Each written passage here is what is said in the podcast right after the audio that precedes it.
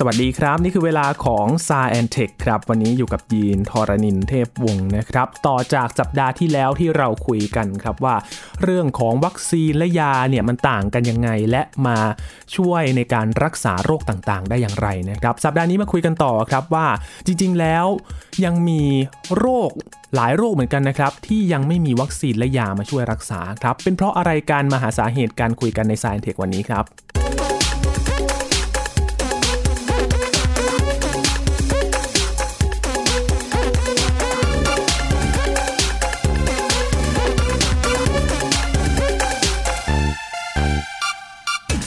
จากการที่มีโรคระบาดต่างๆ มากมายนะครับยังมีหลายโรคครับคุณผู้ฟังที่ยังไม่มีวัคซีนแล้วก็ยามาช่วยรักษาครับเป็นการรักษาตามอาการไปก่อนนะครับ เอ๊ะทำไมมันถึงยังไม่มียาและวัคซีนมาช่วยรักษานะครับ ปัจจัยอะไรที่ทำให้เกิดสถานการณ์แบบนี้ และมันต่างจากกรณีที่มาคิดค้นยาและวัคซีนโควิด -19 อย่างไร วันนี้คุยกับอาจารย์พงศกรสายเพชรนะครับ สวัสดีครับอาจารย์ครับ สวัสดีครับคุณยีนครับ สวัสดีครับท่านผู้ฟังครับ อาจารย์ครับมันยังมีโรคที่ยังไม่ได้คิดค้นยาแล้วก็วัคซีนอยู่อีกหลายโรคเลยเหรอครับ อาจารย์ อีกเยอะมาก ๆ เลยครับ คือโรคต่างๆ เนี่ย ถ้าเกิดมันมีสาเหตุชัดเจนจากเชื้อโรคบางอย่างเนี่ยมันก็มีเป้าที่จะไปต่อสู้ได้นะครับ แต่โรคหลาย ๆ โรคเนี่ยมันมีปัจจัยหลาย ๆ อย่างรวม ๆ กัน แล้วก็อาจจะมีสะสมเป็นระยะเวลานานๆอย่างเงี้ยมันก็จะรักษายากแล้วก็ไม่รู้จะ ไปต่อสู้ส่วนไหนดีครับครับนะอย่างโควิดเนี่ยมันชัดเจนว่ามันเกิดจากไวรัสใช่ไหมครับแล้วก็เลยมีเป้าหมายชัดเจนว่าจะสู้กับมันยังไงนะครับครับนะก่อนอื่นเรามาดูกันก่อนว่าไอ้โรคทั้งหลายที่คนไทยเสียชีวิตเนี่ยมันมีอะไรบ้างนะไอ้เทียบตัวใหญ่ๆเนี่ยนะข้อมูลนี้ก็เมื่อสองปีที่แล้วเนาะคนไทยเนี่ยเสียชีวิตส่วนใหญ่มากที่สุดจากอะไรทราบไหมครับ โรคอะไรเดาสิอืมไข้เลือดออกหรือเปล่าครับ ได้ยินบ่อยมากเลยครับ โอ้ตกลงไข้เลือดออกไม่ไม่เสียชีวิต เสียชีวิตน้อยเสียชีวิตน้อยใช่ไหมครับเสียชีวิตเอาเป็นเสียชีวิตก่อนคือมะเร็งอ๋อมะเร็ง แต่จริง ๆ มันก็เป็นการโกงนิดนึงเพราะว่าจริง ๆมะเร็งมันมีหลาย ๆ โรคมากเลย มีหลาย ๆ ชนิดใช่รวมกันใช่ไหมครับอาจารใช่ย์หลาย ๆ ชนิดรวมกันนะครับนะแต่ว่าเนี่ยแหละก็คืออาการที่เกี่ยวกับมะเร็งเนี่ยจะเป็นอันดับแรกของคนไทยที่เสียชีวิต ถ้ามองเป็นโรครวมๆเนี่ยนะครับ คือมะเร็งก็คือการเติบโตที่ผิดปกติของเซลล์ต่างๆ ในร่างกาย มันก็มีหลายสาเหตุมากๆ แล้วก็มันมีมะเร็งบางชนิด ซึ่งเรามีวิธีรักษา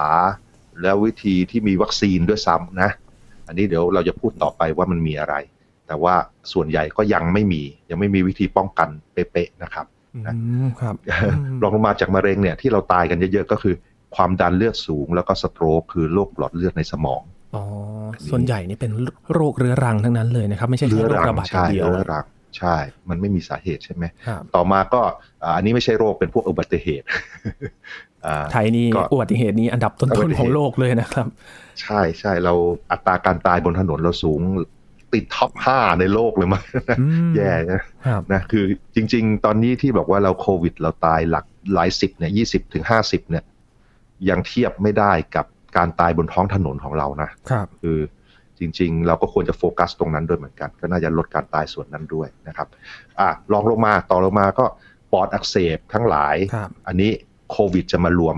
ในตอนต่อไป คือเมื่อข้อมูลเมื่อ 2 ปีที่แล้วเนี่ยก่อนโควิดเนี่ยพวกปอดอักเสบเราตายเนี่ยเราตายประมาณเกือบเกือบสามหมื่นคนครับนะตอนนี้โควิดของเราตายมาปีหนึ่งนี่ประมาณ 2,000 กว่าแล้ว มันก็ไปบวกส่วนนี้เข้าไปนะอืมคือ ไอการตายจากโควิดเนี่ยจริง ๆ มันอาจจะไปลดการตายจากปอดอักเสบอื่น ๆ เพราะว่าพอเราใส่หน้ากากกันแล้วมีโซเชียลดิส a ทน c e เนี่ยจำนวนเคสที่เกี่ยวกับพวกไข้หวัดใหญ่หรือต่างๆ ที่มันมีการปอดอักเสบเนี่ยมันลดลงไปครับนะก็แปลว่าถ้าเกิดเราใส่หน้ากากกันไปเรื่อยๆไอ้ส่วนนี้อาจจะช่วยได้มากลดการตายโดยรวมลงไปได้โรคก็ต้องระบบทางเดินหายใจทั้งหลาย ใช่ new normal new normal นะคราวนี้ลองลงมาก็เป็นโรคหัวใจละ โรคหัวใจคือหัวใจวายอะไรทั้งหลายนี่แหละ อันนี้ก็เป็นโรคสะสมอีกอะนะ ส่วนใหญ่ก็เกิดจากเส้นเลือดต่างๆ มันถูกอุดตันด้วยครับการใช้ชีวิต แล้วก็ลองลองลองลงมาก็พวกไตโรคไตโรคตับวัณโรคอะไรต่างๆ แล้วก็มี HIV นะครับ นี่แหละก็ดูสาเหตุการตายส่วนใหญ่ที่เราตายเนี่ย มันก็เป็นโรคที่ไม่ได้เกิดจากเชื้อโรคตรงๆหลายอันนะเป็นแบบโรคที่แบบว่าเป็นการใช้ชีวิตอะไรต่างๆ ใช่ไหมเพ ราะฉะนั้นไอ้โรคพวกนั้นก็แก้ด้วยไวรัสหรือยาก็ลำบากเหมือนกัน แต่ว่าพอมาดูกรณีที่เอามะเร็งเนี่ยมะเร็งเนี่ยมันมีหลายประเภทเลย แล้วก็ประเภทที่เราพอจะแก้ได้เนี่ยก็คือประเภทพวกลิวคีเมียบางประเภทคือมะเร็งในเม็ดเลือดขาวอ่าบางอันเนี่ยคือมันมีวิธีรักษาซึ่งดีมากๆแล้ว คือคล้ายๆว่าส่งข้อมูลไปกระตุ้นภูมิคุ้มกันนะใช้ภูมิคุ้มกันเราเนี่ย จริง ๆ มนุษย์เราเนี่ยนะ ต้องอาศัยระบบภูมิคุ้มกันที่มีในร่างกายของเรานี่แหละ เพราะว่ามันเป็นส่วนที่ต่อสู้ระดับเซลล์เลยคือไปได้ทุกแห่งในร่างกาย ถ้าเกิดมีวิธีบอกให้ภูมิคุ้มกันไปทำลายอะไรบางอย่างได้สำเร็จเนี่ย มันจะเป็นวิธีที่ดีมาก แล้วก็มักจะได้ผล ไอ้วิธีที่ใช้ยา คือใช้สารเคมีแล้วใส่เข้าไปเนี่ย บางทีมันมันไม่ดีเท่ากับถ้าเกิดเราบอก ภูมิคุ้มกันให้ทำงานแทนเราได้นะแต่ก็คือวิธีต่อสู้กับมะเร็งทั้งหลายที่เขาพยายามทำกันเนี่ยอันนึงก็คือประเภทนี้แหละพยายามส่งข้อมูลส่งสัญญาณไปบอกว่า เซลล์เหล่านี้ถ้าเจอให้ทำลาย แล้วก็ภูมิคุ้มกันแล้วก็ไปทำลาย อันนี้มะเร็งหลาย ๆ ประเภทเราทำอย่างนั้นได้ ที่เห็นได้ชัดก็คือมะเร็งเม็ดเลือดขาวนะครับ แต่มะเร็งอื่น ๆ ก็ยังทำไม่ได้ เพราะว่ายังไม่มีวิธีบอกภูมิคุ้มกัน คือวิธีบอกภูมิคุ้มกันคืออะไรบอกคือ ให้ตัวอย่างโปรตีน หรือตัวอย่างน้ำตาลที่ผิวเซลล์มะเร็งที่มันต่างกับเซลล์ปกติของเรานะครับ คราวนี้มันยากขึ้นมาเพราะอะไรยากเพราะว่าไอ้เซลล์มะเร็งเนี่ยมันเคยเป็นเซลล์ของเรามาก่อนเคยเป็นเซลล์ของมนุษย์ เพราะฉะนั้นมันต้องไปหาส่วนที่มันต่างกัน นิดๆหน่อยๆเนี่ย แล้วก็บอกภูมิคุ้มกันให้สำเร็จ แต่ว่าถ้าเกิดบอกผิดพลาด ระบบภูมิคุ้มกันมันก็จะทำลายเซลล์ปกติของเราด้วยใช่ไหมครับมันอันนี้มันเลยเป็นข้อยากแล้วคนก็พยายามทำมาหลายสิบปีแล้ว เพิ่งสำเร็จไม่กี่อันนะแต่ว่ามันมีมะเร็งหลาย ๆ ประเภทที่เกิดจากไวรัสนะครับ คือไวรัสเข้าไปในร่างกาย แล้วมันก็อยู่กับร่างกายเราอยู่นานๆนานๆมันทำให้เซลล์แถวๆนั้นแบบแบ่งตัวผิดพลาดอะไรต่างๆเนี่ยแล้วก็เติบโตเป็นมะเร็งนะมะเร็งที่เกิดจากไวรัส พวกนี้ก็เช่น มะเร็งพวกที่เกิดจาก HPV ก็ Human Papillomavirus ก็จะเป็นไวรัสที่อยู่แถวแถวระบบสืบพันธุ์ส่วนนี้เนี่ยก็เริ่มมีวัคซีนที่ใช้ได้ผลพอสมควร จากการทดลองมันลดการมีมะเร็งลงไปได้ประมาณ 70%นะครับก็คือไอ HPV วัคซีนนั่นเองนะก็แนะนำให้เด็กๆ แล้วก็จริงๆ ก็ผู้ใหญ่ด้วยแหละฉีด เพราะว่ามันก็จะช่วยไม่ให้ไวรัสมันมาทำร้าย เซลล์ต่างๆ ในร่างกายเรานะครับอันนี้ก็จะเกี่ยวข้องกับมะเร็งปากมดลูกใช่ไหมครับ อาจารย์ที่ใช่ครับเขาให้สุภาพสตรีไปฉีดกันใช่ แล้วก็ในผู้ชายด้วยกันนะ คือแบบว่าเวลามีเพศสัมพันธ์กันเวลา HPV มันติดมาด้วยเนี่ย มันก็สามารถทำให้มีมะเร็งในเนื้อเยื่อต่างๆ ได้เหมือนกันครับก็เลยแนะนำอย่างน้อยแนะนำให้เด็กหญิงไปฉีดกันนะ แล้วก็ถ้าเกิดผู้ใหญ่ที่ยังไม่มีเพศสัมพันธ์ ก็ควรจะฉีดด้วย เพราะว่ามันก็จะช่วยป้องกันไปเลย แต่ว่าถ้าเกิดมีเพศสัมพันธ์แล้วมันก็ไวรัสมันมักจะมีเต็มไปหมดแล้ว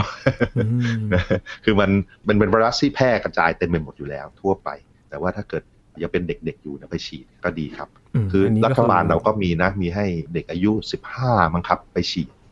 ก็แนะนำว่าไปฉีดเถอะเพราะว่าโอกาสเสียชีวิตตอนแก่ๆเนี่ยมันดีดีมากเลย มันลดลงไปได้เจ็ดสิบเปอร์เซ็นต์นะครับ อันนี้ก็เป็นวิธีป้องกันตั้งแต่เนิ่นๆเลยใช่ไหมครับอาจารย์ ใช่ครับใช่ แล้วก็นอกจากนั้นก็มีอีกอันหนึ่งที่มะเร็งที่มะเร็งตับที่เกิดจากไวรัสตับบีนะครับครับ มันมีวัคซีนที่ไปฉีดแล้วก็ช่วยควบคุมไอ้ไวรัสพวกนี้แล้ว อันนี้ก็เป็นอีกอันซึ่งได้ผลดีก็ควรจะทำโอเคนั่นเป็นส่วนน้อยมากๆเนาะที่ มีวัคซีนสำหรับมะเร็งมะเร็งอื่นๆไม่ไม่มีไม่มีเลย แสดงว่าในช่วงนี้เนี่ยที่เขารักษามะเร็งกัน ก็กลายเป็นการรักษาตามอาการไปเลยใช่ไหมครับ อาจารย์ ไม่ถึงกับป้องกันไปเลย ใช่คือทำลายทำลายเซลล์มะเร็งตรงๆนะ ก็คือแบบถ้าเกิดมันเป็นก้อนเป็นอะไรก็ตัดออก หรือว่าเอารังสีฉายเผามันซะนะแล้วก็ใส่สารเคมีในคีโม chemotherapy ก็คือสารเคมีที่กินเข้าไปแล้ว สารเคมีเหล่านี้มันจะไปกระตุ้นให้เซลล์ตาย ให้เซลล์ฆ่าตัวตายอะไรต่างๆอันนี้ก็นั่นแหละคือเป็นวิธีรักษามะเร็งที่เรามีอยู่ตอนนี้ แต่มันก็ไม่ได้ดีต่อสุขภาพมากมายเพราะบางคนก็แพ้คีโมก็มีใช่ไหมครับดีมันต้องแลกกันเลยครับ เพราะว่าไอคีโมนี่คือ เราหวังว่ามะเร็งเซลล์มะเร็งตายเร็วกว่าเซลล์ปกตินะก็ต้องออกแบบแบบนั้น มันก็เลยมีพิษมีอะไรมีผลข้างเคียงเยอะเหมือนกัน แต่ว่าด้วยความรู้ที่เรามีอยู่ตอนนี้เนี่ย อันนี้ก็น่าจะโอกาส ดีที่สุดที่เรามีอยู่นะในอนาคตมันคงจะดีขึ้นเรื่อยๆ ถ้าเกิดเรามีวิธีส่งข้อมูลไปให้ภูมิคุ้มกันให้ต่อสู้แทนเรานะในอนาคตครับ ต่อมาเอาดูโรคที่อื่นๆที่ HIV ไหม HIV HIV ก็คือไวรัสที่มันไปถล่มระบบภูมิคุ้มกันของเราเลยนะ แล้วก็ที่ผ่านมา 40 ปีเนี่ย คือตอนเมื่อ 40 ปีที่แล้วมันเป็นโรคที่ฆ่าคนเยอะมากๆเลย ทั้งโลกนี่หลายล้านคนเลยนะ ที่ผ่านมาเขาพยายามทำวัคซีนมา 30-40 ปีแล้วนะครับ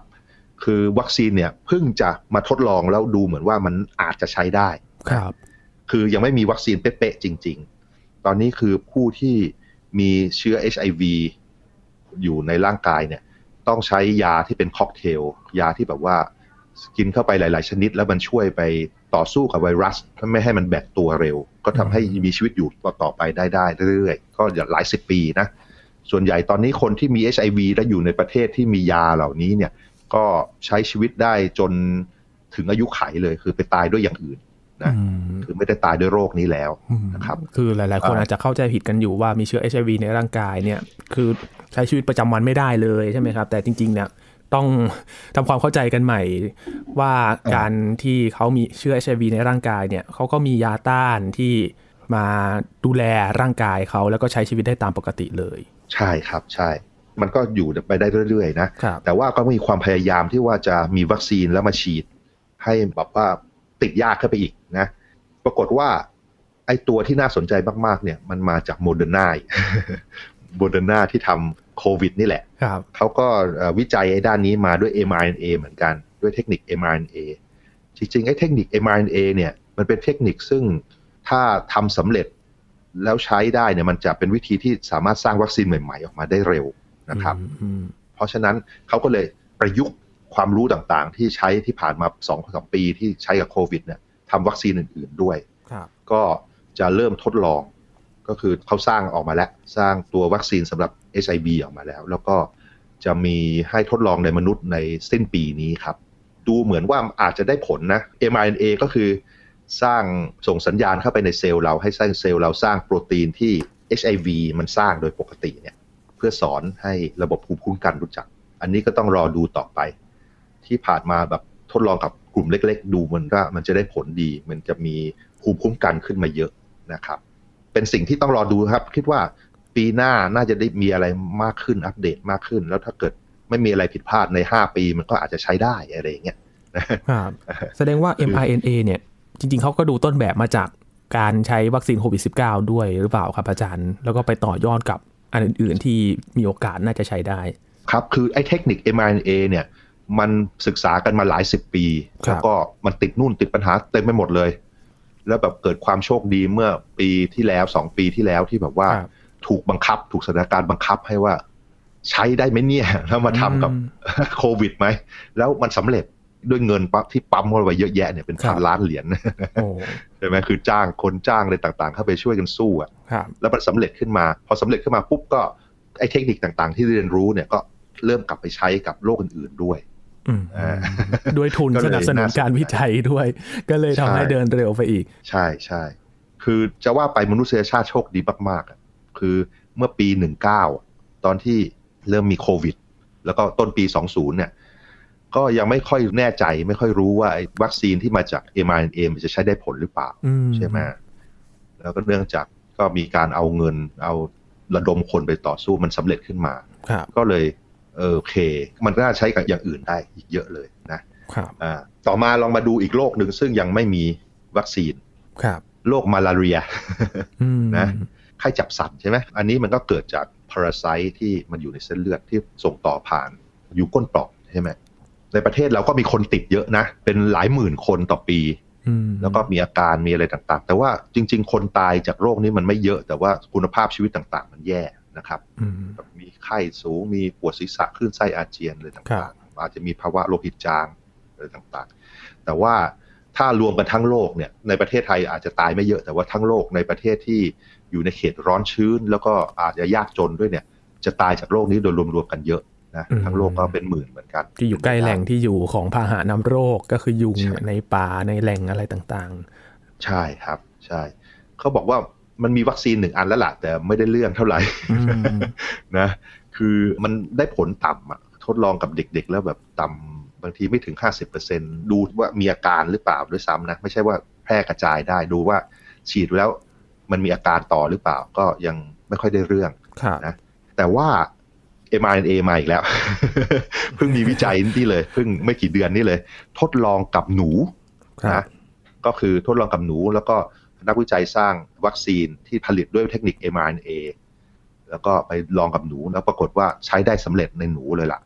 ต่อไปก็คือเริ่มจะมาทดลองในคนต่อครับจะลองสเกลไอ้วัคซีนแบบเนี้ยด้วยเทคนิคเนี้ยกับคนดูต่อไปว่าจะเป็นยังไง ก็คาดว่าอาจจะได้ทดลองในปีหน้านะ ตอนนี้กำลังทำเรื่องว่าจะลองกับคนอย่างไรดีนะครับ มาลาเรียก็รอดูต่อไปเหมือนทดลต่อองไปคู่ขนานไปเลยนะครับอาจารย์ ค่ใช่อยคๆรัทบดลองใช่ไป ใช่ มันมีทีมต่างๆทำกันเต็มไปหมดนะนะทดลองส่วนใหญ่มันก็ไม่ค่อยได้ผลหรอก เราจะได้ข่าวตอนดูเหมือนว่าจะได้ผล อันนี้ก็เป็นสิ่งที่น่าสนใจว่าเทคนิค mRNA มันจะช่วยให้นักวิจัยสามารถลองรุ่นลองนี่ได้อย่างรวดเร็วไงอืมก็ทดลองในหนูได้ใช้ได้ดีมาก เอาละทดลองในคนต่อไปครับ มาลาเรียนะครับครับต่อมาอีกอันที่วัคซีนมันมันมีมีอันสองอันแต่ว่าไม่ได้เรื่องก็คือโรคไข้เลือดออกอืมกำลังจะถามอาจารย์เลยครับ เพราะว่าคือโรคเนี่ยนึกออกเป็นโรคแรก ๆ เลยที่พอนึกถึงวิธีการรักษาเนี่ยเขาก็บอกว่ายังไม่มีวัคซีนหรือว่าอะไรที่จะมาช่วยเลยเพราะบางคนเนี่ยเป็นไข้เลือดออกก็เสียชีวิตได้เลยนะครับ ใช่ครับใช่ คือถ้าเกิดเป็นในเด็กเนี่ย คนที่ภูมิคุ้มกันยังไม่แข็งแรงเต็มที่อะ ปรากฏว่าโรคนี้มันไม่ไม่อันตรายถึงชีวิตเท่าไหร่นะในกรณีที่แบบว่าผู้ใหญ่ติดไข้เลือดออกขึ้นมาหลาย ๆ คนเนี่ยเขามีอาการหนักมากอืมแล้วก็เสียชีวิตนะ ปรากฏว่าไอ้โรคเนี้ยไอ้ไวรัสเนี่ยคนที่มีภูมิคุ้มกันเก่ง ๆ และแข็งแรงเนี่ยบางทีมันกระตุ้นทำให้ภูมิคุ้มกันทำงานเกินไปเกินไปมากเลย แล้วมันก็ทำลายเซลล์ต่างๆ ของตัวเอง แล้วก็เลยเสียชีวิตได้คนะรับก็ มีการพยายามจะทำวัคซีนเพื่อต่อสู้ไอ้โรคนี้ เพราะว่าจริง ๆ มันก็แพร่เต็มไปหมดนะคล้ายๆในมาลาเรียนั่นแหละ มันแพร่โดยยุงเหมือนเหมือนกันเนาะแต่ว่าไอ้วัคซีนที่ใช้อยู่ตอนเนี้ยมันมีอยู่อันหนึง แล้วก็ผลในลดการลดอาการเนี่ยก็ประมาณ 50-70%แต่ว่ามันมีข้อเสียว่าถ้าเกิดคนไม่เคยมีไข้เลือดออกมาก่อน แล้วก็มาฉีดใช้วัคซีนอันนี้เนี่ย ถ้าเกิด เป็นตอนหลังจะมีบางส่วนที่มีอาการหนักมากอืมๆคือมันแย่ไปกว่าเดิมในบางคน ครับ คล้าย ๆ ว่ามันกลายเป็นว่าไอ้วัคซีนนี่แบบว่าไปสอนให้ภูมิคุ้มกันเก่งขึ้นมาใช่ไหมภูมิคุ้มกันเนี่ยสำหรับบางคนเนี่ยมันก็จะทำงานเกินเลยไป แล้วก็อาการหนักขึ้นไปอีก ก็นั่นแหละครับ ตอนนี้ก็ยังไม่มีวัคซีนที่ทดลองที่แบบดูเจ๋งๆดีๆ มาใช้อยู่ ก็คงต้องวิจัยกันต่อไปนะครับ ข้อเสียของโรคนี้คือเวลาเราตายจากไข้เลือดออกเนี่ย เราจะตายเพราะว่าภูมิคุ้มกันเราทำงานมากเกินไปครับเออเพราะฉะนั้นทำยังไงมันก็ต้องเป็น balance กันใช่ไหมแปลว่ามันสมดุลกันระหว่างว่า ให้ภูมิคุ้มกันทำงาน แต่ว่าไม่ทำงานมากเกินไป อันนี้ก็เป็นโจทย์อีกอันหนึ่งซึ่งต้องไปแก้ต่อไป คนก็ยังไม่รู้ว่าจะทำยังไงเหมือนกันครับ อืมครับ มันเพราะอะไรครับทำไมถึง ยังไม่มีวัคซีนหรือยาที่มันแบบจะรักษาให้หายได้เลย มีปัจจัยอะไรบ้างครับอาจารย์ คือไข้เลือดออกเนี่ยมันเกิดจากไวรัสใช่ไหมครับครับนะไอไวรัสเนี่ยวิธีที่จะต่อสู้มันก็คือพยายามป้องกันไม่ให้มันเพิ่มจำนวน คราวนี้วิธีหลักๆเนี่ยก็คือไปพยายามทำให้ตัวโมเลกุลในไวรัสเนี่ยมันเปลี่ยนไปนิดๆหน่อยๆทำให้มันแบ่งตัวแล้วผิดพลาด ซึ่งสายพันธุ์ไวรัสแต่ละอันเนี่ยมันก็ ต้องไปแก้ปัญหาใหม่เลย ไปเช็คดูว่าจะทำยังไงกับตัวไวรัสโมเลกุลเหล่านั้นใช่ไหม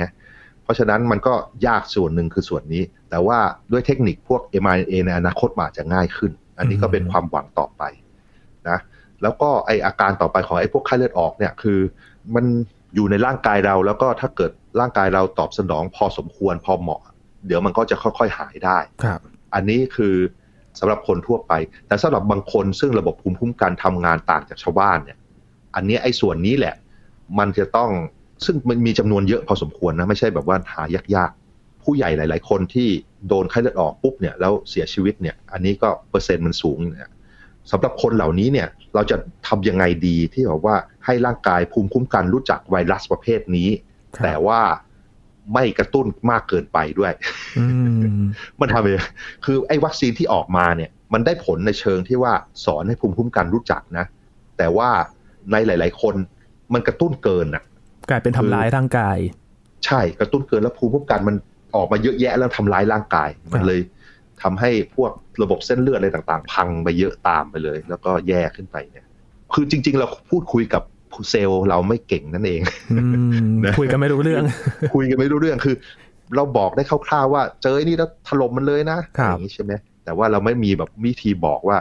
เอาพอสมควรอืมอย่าอย่าบ้าเกินไปอย่างเงี้ย อันเนี้ยวิธีพูดอย่างเงี้ยมันเป็นวิธีที่แบบส่งด้วยสารเคมีต่างๆ ด้วยโปรตีนด้วย RNA ด้วย DNA ทั้งหลายไงเรายังไม่มีวิธีพูดคุยที่ชัดเจนที่สื่อสารได้มีประสิทธิภาพเท่าไหร่ แต่ว่า นักวิจัยทั้งหลายเขาก็ไม่รู้หรอกว่าจะทำยังไง แต่ก็ลองนู่นลองนี่ไปเรื่อยๆนะพอมีเทคนิคอื่น ๆ ที่แบบว่าดูในวัคซีนอื่น ๆ แล้วได้ผลเนี่ยเขาก็อาจจะไปประยุกต์ต่อไปครับอืมครับ ทีนี้ครับอาจารย์ก็อดสงสัยไม่ได้นะครับว่า เอ๊ะการที่เราคิดค้นวัคซีนรวมถึงยาด้วยนะครับ ในโควิด -19 กับโรคอื่นๆเนี่ยมันต่างกันเหลือเกินทำไมโควิด -19 เนี่ยถึงมีการคิดค้นได้เร็วครับอาจารย์ อืม อันนึงเนี่ยโควิด -19 มันแพร่ในทุกทุกประเทศเลยนะครับรวมทั้งประเทศรวยๆด้วยอืมนะสังเกตไอ้โรคที่มีเฉพาะในประเทศที่จนๆเนี่ยเช่นเอโบลาอย่างเงี้ยอ๋อชัดเจนเลยครับใช่ไหมอาจารย์อีโบลานี่โอ้โห นานมากเลยหาวิธีรักษาต่างๆสามสิบปีสี่สิบปีใช่ไหมครับคือมันไม่มีความเสี่ยงในทั้งโลกอะใช่ไหมแต่ว่าอย่างในโควิด เนี่ย มันมีทั้งโลกแล้วก็ประเทศซึ่ง ร่ำรวยอยู่แล้วเขาก็มีทรัพยากรที่จะทุ่มลงไปทำสังเกตวัคซีนที่ทำในประเทศต่างๆมันทำที่ประเทศไหนบ้างก็ประเทศใน EU ทั้งนั้นเลยใช่ไหมในยุโรป ในสหรัฐอเมริกา ในเอเชียนี่ยังเป็นแบบแล็บเล็ก ๆ ทั้งนั้นเลยของพวกเราเนี่ยใช่ไหมครับอย่างในประเทศเราก็ทำอยู่สองสามแล็บใช่ไหมในญี่ปุ่นเขายังทำไม่สำเร็จเลย แล้วก็เอ่ออย่างในไต้หวันไม่ได้ทำด้วยซ้ำอย่างเงี้ย คราวนี้พอมันเป็นโรคซึ่ง ทุกคนเห็นพ้องต้องกันว่ามันจะเป็น pandemic คือเป็นไปทั่วเลยเนี่ยเขาก็เลยพยายามเอ่อหาทางที่จะป้องกันแล้วก็ต่อสู้ จริง ๆ เราก็เสียโอกาสไปเยอะในปี 2000 ที่ว่าเรามีประธานาธิบดีสหรัฐใช่ไหมที่ไม่เชื่อว่าไอ้โรคนี้เป็นโรครุนแรงร้ายแรงสหรัฐนี่ก็เลยไม่ได้เตรียมตัวอย่างดี แล้วก็เสียหายไปเยอะเลยครับ คือในตอนต้นปี 2020 เนี่ย ผมเห็นจีนเขาดูแล ไวรัสในประเทศใช่ไหมผมยังไม่ห่วงเลย เพราะว่าผมรู้ว่า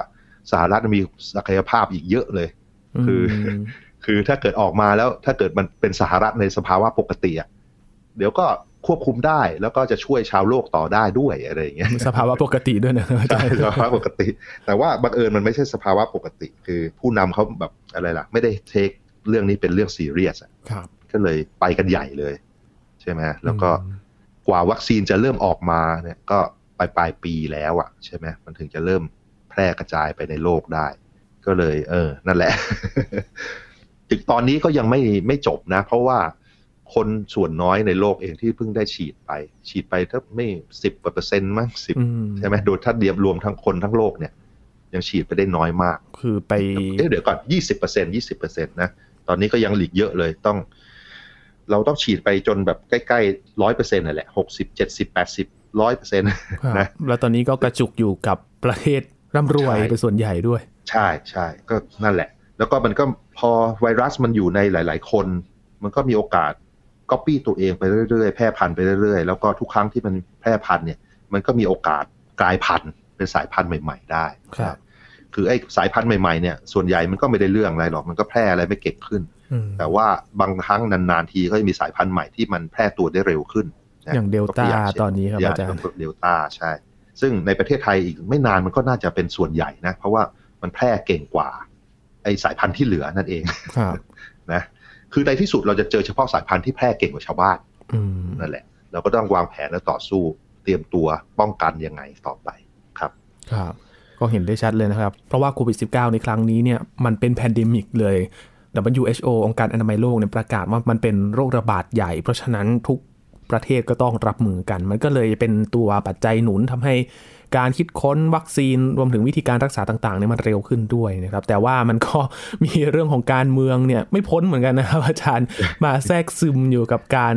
ควบคุมการระบาดของโรคด้วยทำให้การใช้วัคซีนเนี่ยมันก็มีความเหลื่อมล้ำกันอยู่ บางประเทศก็ยังไม่เข้าถึง บางประเทศก็เกิดการระบาดมากขึ้นแบบนี้นะครับ ก็